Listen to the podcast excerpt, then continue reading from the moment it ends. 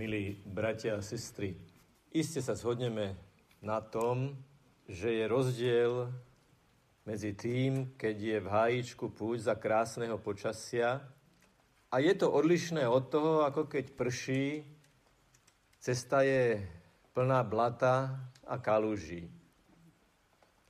Je to ako život. A život má svoje slnečné dni, keď všetko ide dobre, v pohode. A sú potom iné daždivé dni, dokonca niekedy aj búrkové dni, keď musíme kráčať uprostred hromov, bleskov, alebo ako dnes musíme prekonávať cestu, ktorá je ťažšia ako obyčajne, lebo je na nej blato, sú na nej kaluže a my musíme dávať zvýšený pozor. Prečo sme sem ale predsa len prišli, keď sme odbočili z tej asfaltky a videli sme, v akom stave je tá prístupová cesta? No pretože sme vedeli, že máme nejaký cieľ, že niekam sa chceme dostať, že sa chceme spoločne modliť, že chceme spoločne Bohu ďakovať na narodeniny matky za matku, za nebeskú matku, za pannu Máriu. Ak teda poznáme cieľ, tak potom prekonávať aj náročnú cestu je oveľa ľahšie, ako keby sme išli len tak niekam na prechádzku. A takto je to aj so životom. Opäť, že ľahšie sa v živote prekonávajú prekážky vtedy, keď vieme, že máme nejaký cieľ. Tí, ktorí ste putovali do Ríma alebo videli o Ríme nejaký dokumentárny film, Určite ste zachytili, že mesto je plné obeliskov, to znamená kameňov, ktoré sú niekoľko desiatok metrov vysoké a zdobia námestia v Ríme. Aký zmysel malo, že rímsky cisári tieto obelisky vozili z Egypta vo veľmi náročných podmienkach? Mnohokrát tieto obelisky stáli uprostred štadióna a mali ten význam, okrem iného, že ten, kto utekal dookola, tak sa zorientoval vždy pri pohľade na ten stĺp. Podľa neho vedel, kde sa práve nachádza.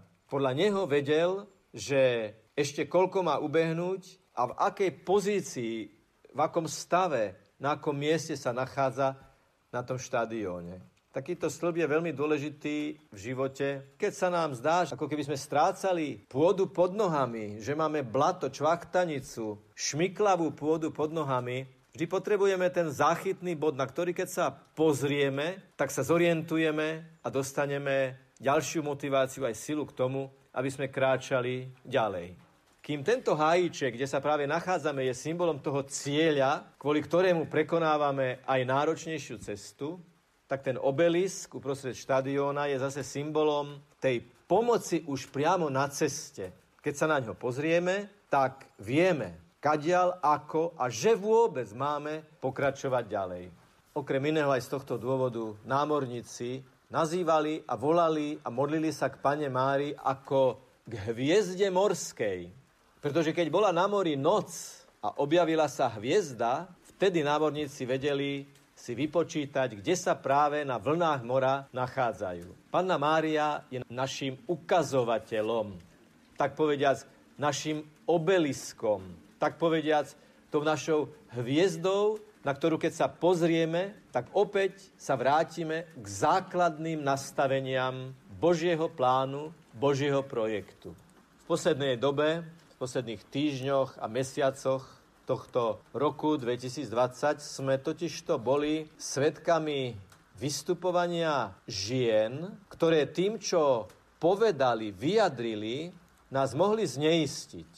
Aký je vlastne projekt Boží, aký je vlastne skutočne obraz ženy? Aký obraz ženy mal Boh pôvodne na mysli?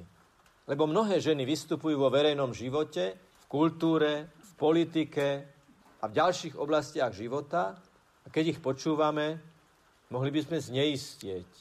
A preto nám Ježiš hovorí z kríža. Vo vrcholnej, vypetej situácii plánu spásy, keď svojím spôsobom Ježišovo dielo vrcholí v nevýslovnej, ale plodnej bolesti milujúcej lásky, uprostred ktorej a na základe ktorej, motivovaný ňou, nám hovorí z kríža. Hľa tvoja matka, hľa tvoj syn. Matka, oslovenie žena a syn. Žena, matka, dieťa. Toto sú tie základné nastavenia najvrcholnejšieho, bezkonkurenčného modelu ženy podľa Božieho plánu. Niekedy sa na obrazovke objavia ženy, ktoré bez obalu povedia, že odkladajú počatie dieťaťa kvôli kariére alebo iným okolnostiam. Možno si to na prvý pohľad alebo na prvé počutie ani neuvedomíme, ale ak žena povie, že je pre ňu niečo dôležitejšie ako dieťa, a to je postup v kariére, tak sa tým ako keby spochybňoval, dokonca poviem, parodizoval ten pôvodný, Bohom mienený obraz dobrej ženy, ženy podľa Božieho plánu. Pana Mária v momente zvestovania keď sa ona dozvedá, že bude matkou Ježiša Krista, hovorí, nech sa mi stane podľa tvojho slova. Nehovorí to z donútenia.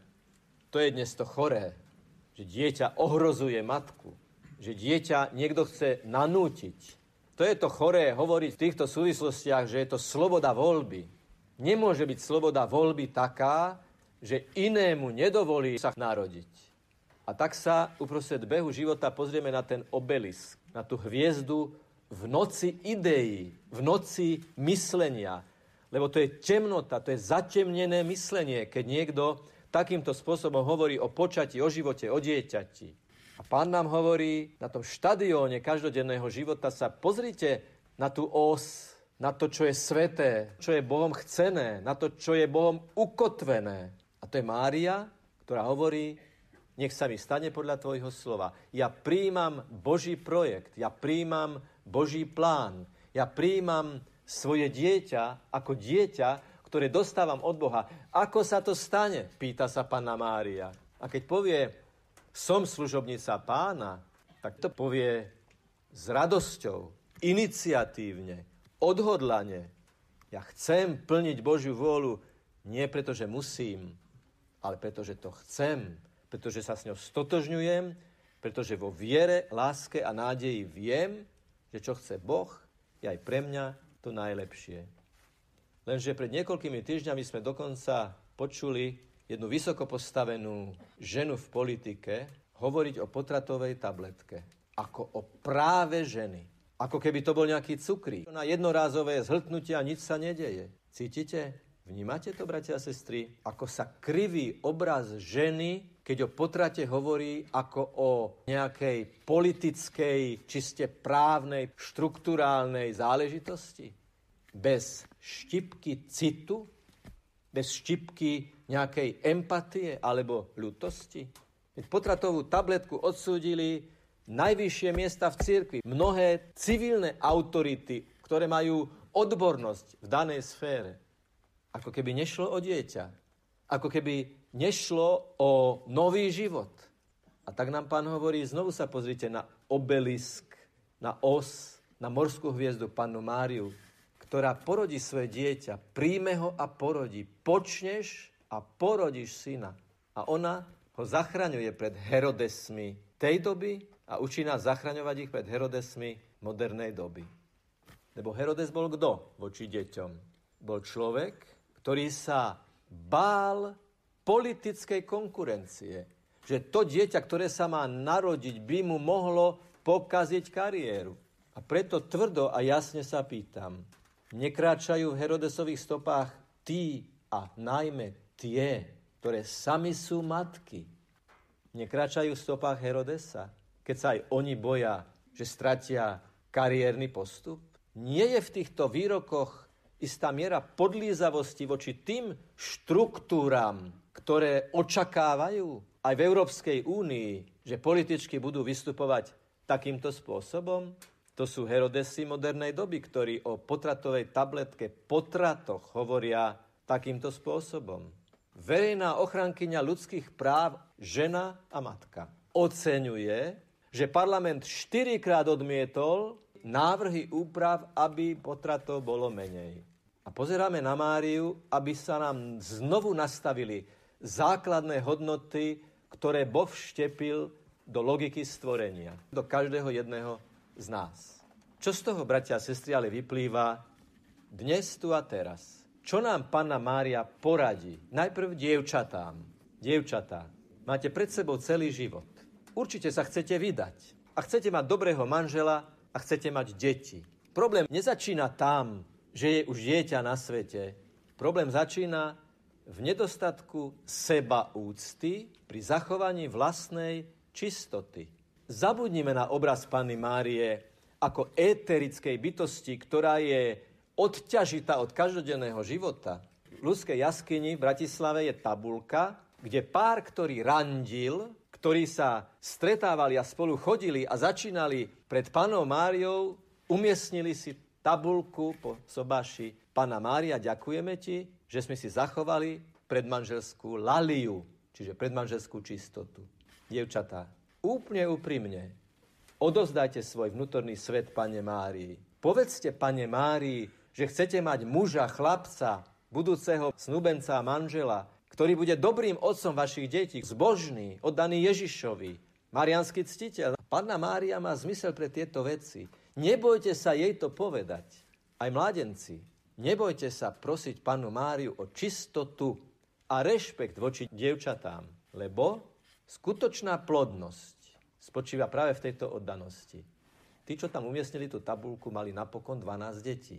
A vy, muži a ženy, ktorí máte deti, proste panu Máriu ako najgarantovanejšiu osobu v dejinách, aby vám vyprosovala od Boha, od Ježiša požehnanie pre vaše manželstvo, aby vám dala vnútornú silu tú vernosť, ktorú ste si slubovali, aj dodržiavať.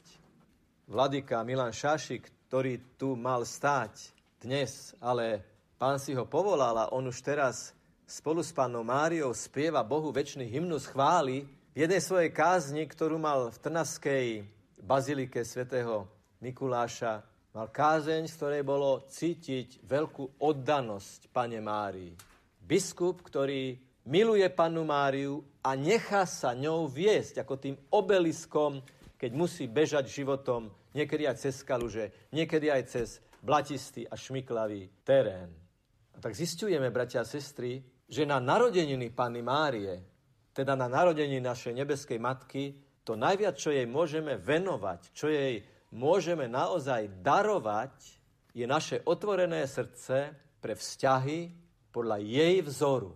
Pana Mária prekonávala kopcovitý terén, išla do hornatého kraja, aby stretla svoju príbuznú Alžbetu, ktorá ju osloví najnádhernejším marianským titulom Matka môjho pána. Povedzte, pane Márii, ty si matka môjho pána. Ty si matka môjho pána, ktorú nám pán z kríža dal do daru. Aj tebe, drahá sestra, aj tebe, drahý brat, pán z kríža hovorí, pozri, tvoja matka. Nemôžeš prežiť takú bolesť, takú dilemu, takú ťažkosť, aby Pána Mária neporozumela týmto bolestiam. Preto keď sa modlíme rúženec a opakujeme v úvozovkách tie tajomstvá 10 krát, tak to nie je modlitebný mlinček, ale to je zotrvanie pri jednej myšlienke, ktorého si Panna z Ducha Svetého počala. Povieme to 10 krát, aby sme sa do toho ponorili, aby sme to vnútorne vstrebali a aby sme z toho žili. Keď dvaja manželia počnú dieťa z lásky plného objatia v sviatostnom manželstve, tak nič nie je na tom divné, že nad ich postelou je kríž alebo nejaký svetý obraz. Pretože to, čo sa tam odohráva, je Bohom požehnané. Je to čisté. Na počiatku každého jedného z nás to bolo. Každý jeden z nás pochádzame z tohto Božieho zázraku počatia nového ľudského života. A preto, milí bratia a sestry, sa modlíme za političky, herečky, speváčky, aby pochopili, že majú pred Bohom obrovskú zodpovednosť za to, čo povedia. Lebo to, čo povedia, vytvára obraz ženy, ktorý žiaľ môže byť veľmi pokrivený, sparodovaný, zdeformovaný. Včera večer odovzdávali v Bratislave cenu, ktorá sa volá Osobnosť televíznej obrazovky. A mohli sme tam vidieť všeličo. Všelijaké prístupy k životu, všelijaké spôsoby prezentácie a seba prezentácie. Ale s veľkou radosťou som počul speváčku Simu Martausovú, ktorá s naprostým kľudom a s úsmevom pred všetkými a medzi všetkými ďakovala Bohu za talent spievania a povedala, že pre ňu viac ako tá soška sú ľudia, ktorých môže stretnúť pri tom, ako vyznáva vieru, ja už to trošku rozvíjam tú myšlienku, keď spieva na svojich koncertoch. Milí mladí priatelia, nehambite sa pred vašimi spolužiakmi, priateľmi, známymi, príbuznými vyznávať, že ste veriaci a že ďakujete Bohu za dary, ktoré ste vo svojom živote dostali. Lebo ako inak by sa mohol navyšovať počet kresťanov, ak nie cez vaše svedectvo? Prečo sa vieme tak zanietene rozprávať o hercoch, spevákoch, športovcoch, umelcoch? Ale keby sme mali hovoriť nadšene o Ježišovi, tak zrazu z nejakého dôvodu je to súkromná záležitosť. No nie je to súkromná záležitosť hovoriť, ktorý športovec, spevák alebo niekto iný vo verejnom živote sa mi páči. To nie je súkromná záležitosť. A zrazu Ježiš a Pána Mária je. A práve to bolo včera pri tejto našej speváčke zaujímavé, že to povedala úplne prirodzene. Žiadna štilizácia, žiadne, žiadne sebanútenie. Bolo to úplne prirodzené a preto to bolo aj veľmi presvedčivé. Pán Ježiš vie, že pozerať sa na pannu Máriu a kráčať jej cestou je náročné. A preto prichádza, aby nám povedal, ja kráčam s vami, ja som tiež vašim obeliskom, ba som na prvom mieste vašim vzťažným bodom, vašou hviezdou, lebo som svetlo sveta. Za niekoľko chvíľ vám pred oči zvyhneme premenenú Eucharistiu. Ako veľmi sa to podobá tomu momentu zvestovania, keď aniel povedal pane Mári, že ona príjme Ježiša pod srdce a do srdca. A kňaz vám za chvíľu povie telo Kristovo a zvihne vám ho pred oči. To je ako zvestovanie. A preto to amen, ktoré poviete pri svetom príjmaní dnes, povedzte podľa vzoru Panny Márie. Nadšene, túžobne, odovzdane a s láskou.